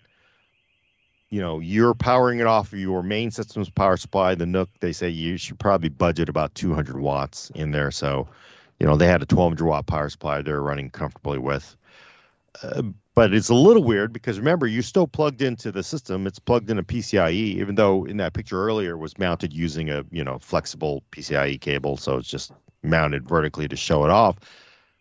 When you reboot your system, your main system, well, suddenly the the compute elements has no power and it's going to freak out, right? So there's some yeah. things they're they're trying to figure out because like that's kind of a problem because you know if you're streaming and you got to reboot your system, you can't have your stream box suddenly go offline. So there are there are things they still have to work on that they're still trying to you know because but it was really this proof of concept. But I just like the idea of the fact that okay, as a DIYer, I would have this would have absolutely zero appeal to me at all because like I don't those kind well, of NUCs are like they're neat, but I don't give a damn. But like this is like you know if I need a second machine in my PC, not taking any space, not all I don't have to pay for another power supply and all this other crap, then that's actually kind of handy. Yeah. I, will I'll say, I mean, I, I don't fully believe him about not being able to stream with, with a, a 3090 and a, a 12900K. Uh, I, yeah, I'm, I'm not quite sure what the what they're doing. Uh, but typically, I mean, with that kind of power, yeah, you can game and stream on the on the same box. I wouldn't worry too much about it. I, I think it's more like the the pre-built. We actually still have one in the studio. God, I, I, yeah, I should look at. I can't even remember what was in it, but it literally had a full ATX motherboard and then a mini ITX mother, motherboard as well. It, it shared the same power supply, so you actually did have to boot the main one first before the the the mini. I I, I can't remember. Uh, yeah, it was the Cyber Power box, and it had a, it had a that's what it was. Yes. It had a mini ITX board mounted up high with a quad. I mean, that's how old this thing was. It was like a quad core back then, and then down yeah. below it had like a Broadwell E six core, I think. And yeah, I I I think his argument is like you are, uh, and it's very interesting because yeah, you can stream, but some people just they don't want to give up frame rates. It's very interesting because they just don't want to, well, you know, because there's just people like you say like, yeah, you give up 30 frames a second when you're streaming if you're doing it. So, but I don't, I don't I know. Mean, yeah, it, it you, you, it's almost more like shaving off like five percent or something like that. It's it's not that heavy yeah. depending on what you're doing. But I think the the thing that that is hard for me a little bit on this one I, I do like that because I mean, like, if you're thinking of taking a mini ITX motherboard, I mean, as small as those things are, like, this is way smaller, and it just plugs into the PCIe slot. like, yeah. like that's, I mean, you can fit that in in almost any tower. You don't have to have a tower that fits two motherboards. Uh, so I, I I do like that. I I think that this is a better evolution of that. But then yeah, you still get that same problem. Is that if you you kill power to one of them, Right. or if the the, the like if the game crashes or something, and the, like at least you're still streaming because you have a separate system. Um, Right. So yeah, Yeah, I would want a second. You know, I'd almost like you'd think you'd want to just a separate SFX power supply to run this thing. You could go pretty low end with the power supply too, because you only need a couple hundred watts for it. yeah, yeah. So it, it, it's interesting. I, I yeah, I Yeah, no, I mean, but it's it's again a very, very, very niche use case. oh again, for sure. um, I I'm sure the the reason why the pre-built folks like it is because now it's like, oh, we have an option we could we could sell to, you know, again, the streaming crowd is. I I don't want to overly generalize, but you know, you're there for your talents as a streamer. You, you know, not all of them are hardware heads, so to be able to have an off-the-shelf, you know, take up very little space is sounds appealing. I think to some people, but you know, a second box that you control on the outside seems also pretty handy. Although it's had this, they were using the software. It's called, um, I think, uh, Screen Without Borders or something like that. Basically, it was a. So what they would do is they had a, they had two monitors, and the compute elements was basically running on the second monitor because remember it's a full-on separate machine. This is Mhm, not yeah. you can't access the the NUC through PCIe on your main box. Uh, they would basically virtualize the you know the keyboard, the mouse, and the video output to the monitor over IP to your main box. So you would move your mouse between both screens, Oh, got it, got it. got and it Oh, would okay. feel like you wouldn't know that you were on the you're actually on the second computer and you can you can run OBS and all that stuff and or, you know again if you're running remember you're running a part with you're going to use QuickSync for a lot of the encoding so it was uh you know it just made it was kind of cool I mean it was like I mean would I need it not necessarily but it just makes you think like this is definitely more useful than the standard kind of you know standalone NUC they actually did they did a reveal on Sunday where they showed off actually Raptor Canyon, Hmm, which yep, I is their saw that. latest NUC. I don't know if I did you. Oh, did you, I show you, you the did picture? send me. Yeah, yeah, yeah. Let me. So there's actually a picture of it, and this is like kind of what the NUC has turned into. Remember, they originally were like these little tiny four by four by two boxes, Yep. and it's gotten quite big. And I have a little more insight into like what the point of that was. You should take a look at this, Adam, and you make like what what does this even make sense? Yeah, I, I I even remember with Alaina. I mean, we did a video on the last NUC, NUC uh, on the channel, and even Alaina was like, "Yeah, for the price and the size, like you might as well build small form factor to a certain degree. Like this this looks big." Yeah, no, and that is so that's basically inside there is the 13th gen compute elements. They didn't show us the it's actually different than what you you just saw. I think this this one is I mean the whole thing is I think it's called Raptor Canyon. Um and it is it takes a full size graphics card, takes SFX power and actually kind of neat. I was looking trying to look through the mesh and it Mhm. looks like the card is actually mounted under underneath upside down. So it's actually pretty clever and really and i was like you know because my feedback is i gave them the feedback which everybody i mean 90% of the people here was like, it's like i have zero interest in this. What this does not make any sense. And i never could understand. They're like well look you have to understand you know a lot of the the sort of intel NUCs they're not really necessarily made for us people like us that are into DIY that are into our little tiny box you know into whatever our big boxes or even small form factor using mini ITX but uh, that kind of machine that you just saw in fact the, the Beast Canyon all those things they the appeal there is if you're say like a esports cafe anywhere in the world where you have a thousand machines right? You got a thousand machines and you basically people are paying you money just to play pc games in in your esports cafe. That's kind of the customer base for this. It's just that's that's really kind of where it goes to because it it. takes up no space you don't have to deal with the you know building this machine you don't have to deal with somebody sort of you know you just compute elements are great very good for service because it is a one u- unit itself um, but i think that you know when I I sort of like, oh, that's really your customer, and I think they're like, hey, maybe you're interested in this, and the vast majority of us are like, nah, I'm not, you know. I mean, it, well, especially to take it to TwitchCon. To be like, oh yeah, our Yeah. you know internet cafes are our customer, but let's bring it around to TwitchCon. Uh, Yeah, they they had a bunch of them set up. Uh, I also, in fact, I went into the Intel Arc truck, and they that's what they were playing on. They basically had Intel Arcs on on basically the uh, previous version of the NUC. That uh, I mean, again, it's size of a shoebox. Yeah, hey, mini ITX is cool, and for you people who like to jam your damn hands into these little tiny boxes to build them, you know, it's fine. But if you're building a hundred or two hundred or a thousand of them for something, it's just not as easy as something like this, where it's just a drop-in part. yeah, yeah, interesting. Huh. Okay. Uh, well, yeah.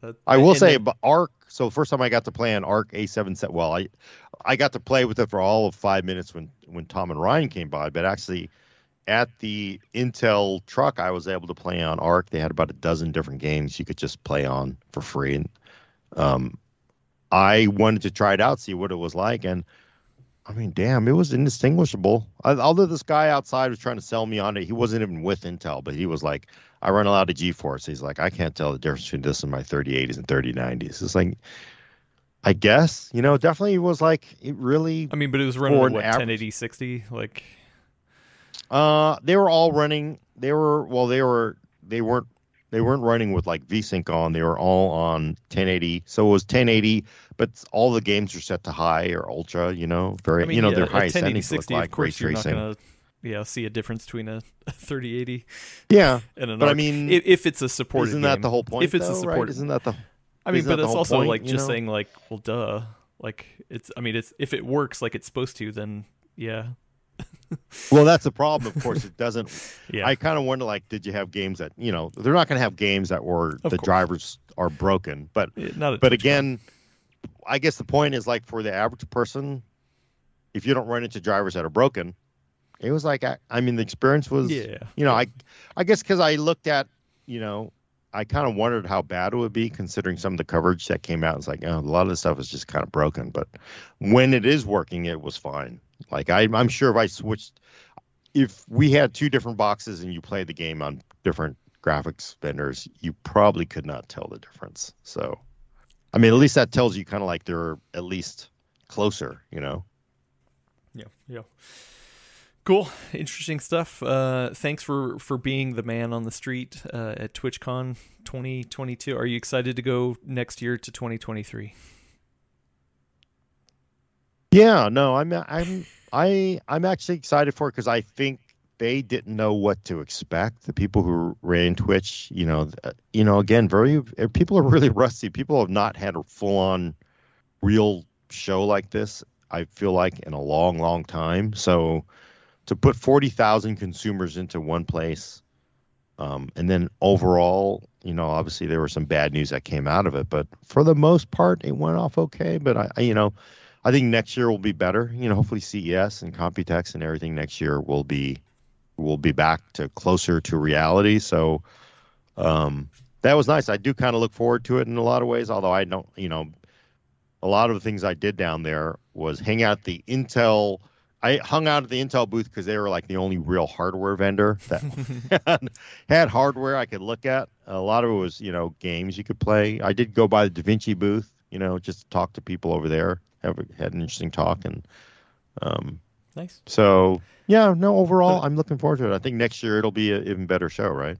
Yeah, and it was cool. You got to ha- hang out with uh, with Brett over at uh, Yeah. U- Yeah, that UFD was a Tech, great story. uh, and we, yeah, we, we should have him on the podcast at some point. He has Uh, I don't know if you saw that, but he has a uh, he has an lttstore.com tattoo on his butt. So okay. I think it was like a fundraiser thing he did with Linus or something like that. But I was like, we were trying to get him to show us his tattoo, but he, he didn't want to show it for some reason. Probably Alright. thought we'd get arrested. yeah, pro- um, you know, yeah. There's underage kids at TwitchCon. Don't want to do that. Oh, I didn't think about that. Yeah, yeah, that's, that's true. uh, okay, cool. Then uh, let let's let's move over to some uh, Q and A. If you have a question uh, right now and you're watching live, please uh, at PC World uh, in the chat, and I will get to it. Uh, eh, but if you're watching or listening to this later, there's a link to our Discord in the description. Go over there. Awesome, awesome community we're we're building up over there, and there is a channel that says Full Nerd Questions, so you can drop them in, and I can hopefully bring them up on the next episode. Um, this is a interesting one from Retro Sean. He asked us actually before the show started and told me to to hold on to it. Uh, we kind of talked about it a little bit during the 4090 with Brad, but um, we'll we'll talk about it some more here. Uh, what does the team think about the new trend for everything to be factory overclocked beyond all reason? We saw that with the 7950X, and then we see it today with the 4090.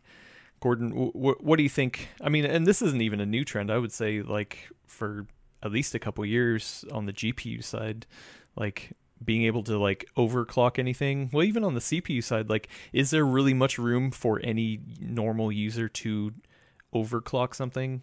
Really, beyond like liquid nitrogen or something like that? No, I mean that I'm again I I think I've argued that overclocking has been dense the first time Intel introduced Turbo Boost right? They basically took the best of the overclocking headroom for themselves. Arguably, though, for the average consumer, what that meant is you didn't have to worry about overclocking. You basically they took opportunistic boosts. They knew the silicon, they made it, they knew what the limits were, without blowing the thing up, and they would give it to you automatically in, in boost clocks. So I, it's been dead since. Good lord, what was the first chip with turbo boost? Was it Sandy Bridge? Yeah, it might have been. Oh, it must have been. It feels like it must have been before that. I can't remember, but it's been dead for a long time. You know, because I mean, when you talk about practical overclocking, I don't mean. And again, you know, for I, if you want to think of it, the racing analogy is liquid nitrogen, liquid helium, folks. Those are drag racers. If you're drag racing, you're going in a straight line for a quarter mile. If you blow your engine, but you win the race, you don't care. That was success that's kind of what I think is probably the only sort of space that's really left for somebody who just wants practical overclocking, which is I want a free 20% of performance because uh, that's just what I can get out of the chip. A lot of that has been gone for a long, long, long time. And these days, there ain't much left at all. So I, yeah. that's why I get into these arguments with Adam over undervolting because I think it's just kind of sad where – you know, the roots of overclocking was you took a 300 megahertz chip and you got 450 megahertz out of it, right? You just you threw a jumper and that was it. That was your that was practical overclocking way back when. you go from 300 megahertz to 450 megahertz. I'm not good at now math, these that's, days, that's a big percentage. that's a lot, right? So that's that's what actual overclocking is like. Honestly, the overclocking people have been talking about for a while is like, oh, I did you get did you even get 15 percent? No, I I got 4.2 percent. Like, oh, okay, who cares? Like, just it's just not the same to me. So that's why undervolting is like the new hotness, but it, to me, it feels like it's like hypermiling in a car. Which I Adam and I go back and forth. To me, it's it feels like it's you're getting you're trying to get the most efficiency out of it, which is just. I mean that's cool and all, but it's not really the same as you know going from 300 megahertz to 450 megahertz for free, you know, because originally Intel and AMD, mostly Intel, would take this. They'd take this chip. They sell some Pentium 2 400s for a lot of money for $900. If you bought the Pentium 300 megahertz, you could get 100 megahertz out of it by throwing a dip switch or throwing a jumper. Or if you got a Celeron 300A, you got a ton of performance because they intentionally would limit those chips from clocking up higher, and those things would run all day because they were just that good. Hmm. That's to me like the heyday of what you really the practical overclocking days is what you really get out of it. Yeah, yeah. No, for, now, yeah, I, I uh, undervolting is kind of the the the newest form of it, but yeah, I mean it's not the same thing. It's not like you're like, oh my god, I'm I'm moving from a a, a 12 700k to a 12 900k by just doing an undervolt or something like that, or an overclock. It yeah, it doesn't. Yeah.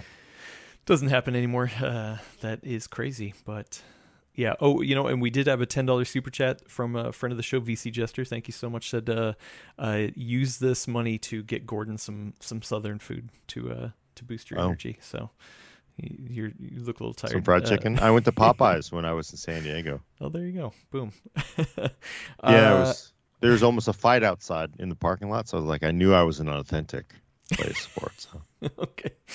Nice. Uh, okay, so uh, I'm going to move over to Discord. Um, Weedabix uh, asked, and we talked about this a little bit again on the 4090. Will the DisplayPort 1.4 problem with uh, the 4090 is is it going to handicap the card? It's faster than the spec is, so aren't you losing performance since you can't draw the frames from the card to the screen? What do you think, Gordon? Uh, it does feel like that is somewhat of a limitation, especially as newer monitors come out. At like, I mean, honestly, I mean, does anybody need an 8K panel? But uh, those an, an 8K panel, obviously, you would need um, more more uh, resolution out of that display port connector, and it does seem like a limitation, a limiting factor. And I, I asked that specifically, like, what's up with why you use that? And they're like, well, it was just that's the way it was. It was baked when that was there. It wasn't ready. So, but again, we we touched on this earlier. You know, ARC has DisplayPort 2.0, and go look at the videos over on Steve's channel where he had a bunch of monitors that just would not come up with it because, again, I'll I'll say this: new standard a, spe- a standard is how all the hardware companies can all get together to agree to make something a little bit different than the others so it doesn't work. That's what new standards often means. It doesn't mean what you think it does because it never works that way. Yeah i mean it, it is kind of a, a weird bummer limit but i mean to to your point uh, it's like the amount of people man i can't even imagine like right now the amount of people who have a 4k at 120 hertz monitor. I mean, Brad does, but uh, you know, like, I mean, that's got to be such a small segment. Like in five years, say in five years, how many people are going to have that? You know, that or even pushing beyond 8K. I mean, I get it. Like, uh, I mean, if you're going to put this much money into a card, you would want it to be future proof i guess to you know for if we're throwing around that that term mm. I, I i mean that's yeah silly but yeah i mean Nah, I, I get it. I mean, do I wish they included it? Sure. Do I think it's going to handicap the card and people aren't going to buy it? No. Yeah, it's uh, not going to be a deal breaker. Not a, it's not a deal breaker, but it's a it's a bit of a bummer. But again, that just shows you how long Nvidia's been sitting on this part too. Um, and I think you know, with even with DisplayPort 1.4 and you know uh, DSC, whatever the hell it is, display stream, what do they call it? Something stream compression. Um, it'll you're you're you're probably just fine, I think. So, but it does. You would wish it would, but I mean, the way people upgrade monitors, by the time it even matters, you'll be up. You'll be on the next generation card anyway. So, most likely, yeah. uh, we got one from uh, Audi Kid. Um, is it time to upgrade to faster PCIe slots, storage speeds, and RAM? I'm looking to upgrade my 9900 KF uh, to the 13th gen or grab a Ryzen 7900X. Uh, yeah. Do, do, do, do you, you need it? Oh. Yeah, they, they don't they don't say what they do with their system, but I mean, if you're just gaming, let, us take it from a couple different angles. If you're just gaming, do you think uh, things like you know uh, newer PCIe slots, uh, storage speeds, and RAM make a difference for just gaming? I I wouldn't do it. I I always my general advice is you put as much money into the graphics card as you can. 9900K is still an awesome um, CPU for everything. Obviously, if you're going to be running a 4090, it might sort of bottleneck you somewhat, but at the same time, if if I'm picking a, between a 4090 or a, a 3070 and a new CPU, I, I will take the 4090 and I'd rather deal with that because it just I just don't think CPUs are that are making that much of a difference. I know that everybody likes to overly focus on that sometimes, but I I just think for gamers, GPU first, you know. Well, and I wouldn't worry about I wouldn't worry about Gen 4 speeds or RAM. Yeah, sure, it's faster, but is it is it the cost of new motherboard, new CPU, new RAM faster? Um, I don't new think it's SSD, yeah, and new SSD. I I don't definitely no. I mean, hell no. You 900 9900 KF you know, wait for I don't know what monitor you have, but wait for the reviews to come in. Or I, I'm gonna. I don't. Did he say or she what graphics card they have? No, not not the graphics yeah, card, so, not the use case. No. Uh, which is I why, yeah, I, I want to talk. So, but I mean, if you're talking about content creation, I mean, if you're doing video editing or yeah. any sort of encoding, I mean, yes, you're gonna hu- get a huge jump over 9900K yeah. uh, on on. I would say everything except for the RAM to tell you the truth. Like, I, I mean, I think DDR5 does give an uplift here and there, but like, I think out of the three that they mentioned. Uh, storage speeds is probably going to be the biggest one. Uh, like I mean, yeah, being able to switch to Gen four drives on my work machine uh, and like just like throw around huge file sizes like like nothing is is awesome. so yeah, and then I would also argue that you know it the memory does make a difference uh, if we're getting into content creation. You know, things like quick sync when combined with DDR5 give um, nice performance boosts. So if you're if you're doing video editing um, and you're using quick sync, but the fact that you have a 9900 KFs, oh yeah, you're you not quick, anyway. Quick sync, yeah, yeah. So they're, they're I don't probably think, just gaming. But you just you know you have to look at what you're using it for. You know, just gaming. I don't want to say just gaming, but yeah, you know you have yeah. to look at your use case and then tailor the hardware for it. And if you're mostly playing games, then a better GPU. And say if you're on a 10 series GPU or maybe 20, like a 2060 class, yeah, going to whatever the new a newer, faster card is going to be a better investment for your money for most gaming because the 900K is still a very decent gaming uh, CPU. Gaming is is still mostly not CPU bound, not using a lot of cores. Although I was talking to somebody at Twitch, and they were saying, yeah, Spider Man is like It's it's, It's very really- CPU bound. Yeah. very CPU bound in a lot of a lot of threads, surprisingly. So 9900K F is a little getting a little behind the curve, but again, put money into a brand new graphics card before you throw away all that and and you know, if you're if you're going to like throw away your CPU, motherboard and RAM and SSD to use your same 2060 with a brand new CPU and all the associated junk is not worth it to me. Uh oh man, uh there's a good question. I wanted to wait for Brad, so I guess I'll uh I'll wait on that one. Um Weedabix uh asks a, another question. Uh is Intel going to launch Raptor Lake with some kind of eco mode uh because of this negativity about hot CPUs or are they happy to push performance all the way? You know, I was talking to somebody a little bit, and I think it was so their 65 watt. It sounds like it's a direct, you know, analogy at um, to eco mode, and it isn't. I don't think it's going to be a set aside like particular eco mode they're pushing, but they are sh- saying, and they have said. I'm trying to make sure if I can say this, but they the efficiency. Yeah, they showed the efficiency thing off, right? Yeah, they Yeah. did. Yeah, yeah. There was a So they're basically saying, look how efficient this is that we are um, performing the same as 12900K at 65 watts. So on a on a 13900K. Yeah. 13900K, and I don't think it's being necessarily pushed. Like, in, I mean, honestly, you could argue AMD isn't really pushing it either because to enable eco mode, sort of the set aside cutouts, you had to go into the BIOS, dive in, like go into the closet, go into that closet, go into the well, right now, right now, that closet. it, it should be in make- Master. Yeah. Well, I mean, but you know, yeah. it should be, but it wasn't. So was it really being pushed, or is that something somebody threw on? It? I'm saying it wasn't ready at launch as sort of an end user feature. Mm, For sure. There's really nothing to stop Intel from integrating into XTU the same thing, right? So you can limit you can limit the you can limit the the TDP of these parts already. Well, So actually, no, because XTU won't run on non-K parts. Yeah, but I mean, there's probably something they could. I mean, you can still limit those in the BIOS and the Yeah, No. yeah.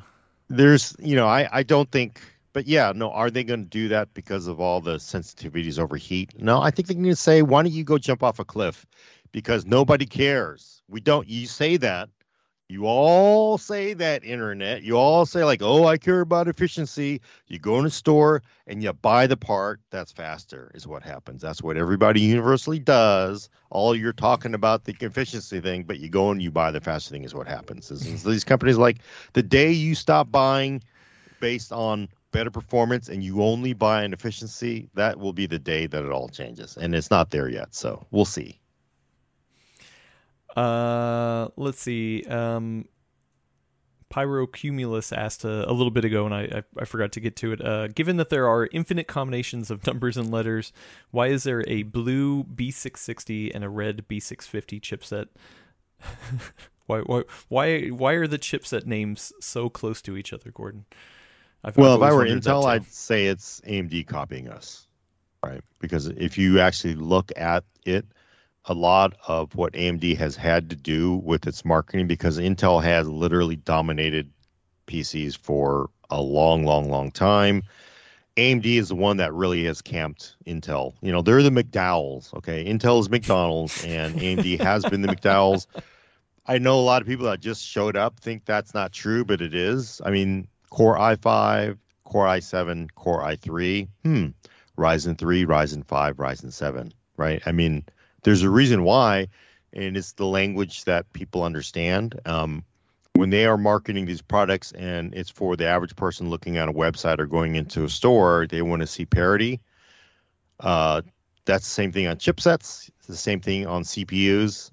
Um, it's unfortunate because it is confusing for people. I, I, I've lost track of the chipset naming at this point because I don't even know like who yeah. owns Z, who has X, who's got you know, yeah, like you almost have to say it's X this with for Intel or I, I don't I've lost track of it, but you know, in Intel's defense, it would say, yeah, you know, they're McDowell's. Okay, there's like a whole thing. They must like you get that ND. It's like, yo, they got the, they got the Core i5. We got the Ryzen seven. You know, like it's just so.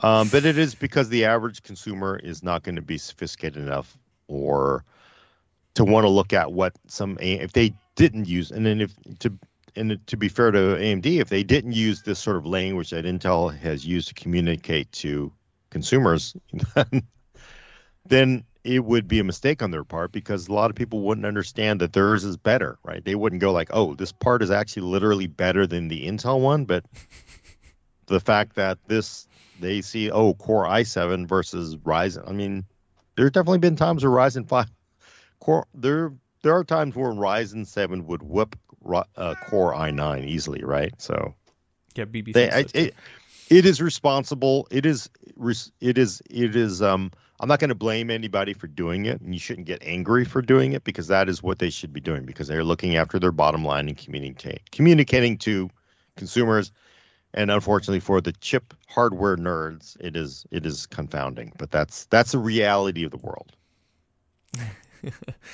Uh, well, the reality of my world is that BB is hungry, so she's oh. uh, she's starting to to pester me. So, um, yeah, I got, I got, one last question. It was a, a super chat from uh, v, our friend of the show, VC Jester, gave us five dollars. Thank you so much. Said, Gordon, would you rather kids try undervolting or start another reaction channel? Hmm. I guess I don't know. The reaction channel would be more entertaining in some ways, I guess, because you know. I would think what would happen. The reality is, the actual reality would be was would be the kids would create a reaction channel about undervolting. that's actually the reality because you're going to take like, oh, oh maybe you can do this good thing and said, No, that's not. We're going to take the good thing that you think is good and we're going to turn into a negative, and that's it. I'm going to be every single place. Why don't you undervolt it? Why don't you undervolt this? You should undervolt. I was like, okay, that's that's exactly that's that's the internet today. So that would be like I I would have an entire stream just we'd be reacting to they should undervolt to this. That that's that's the way it is. If it well, annoys you, you, yes. Yeah. There, there we go. Uh, all right. Cool. Well, that that was fun. It was. Uh, I'm I'm I'm sorry that that you're tired, Gordon. Uh, bummed that uh, that Brad's tired. This tis the season. Everybody's working their butts off.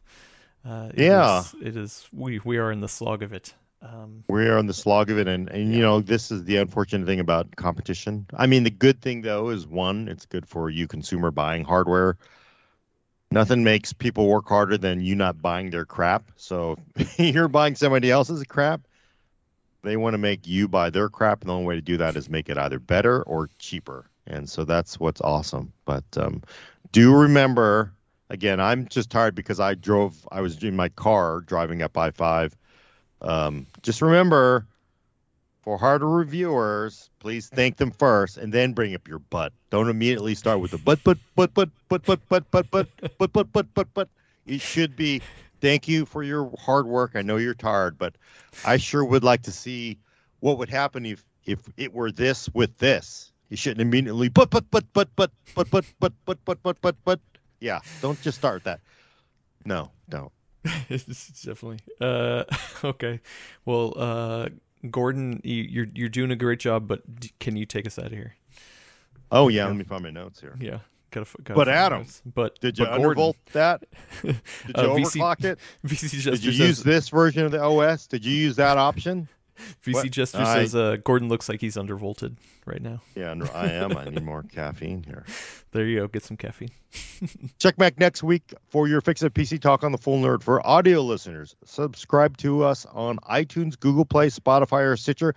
And if you're on one of those services, please do leave a review. Every time you do, somebody goes on the internet and they go, but but but but but but but did you do? But but what about this? But but what about this that. cooler?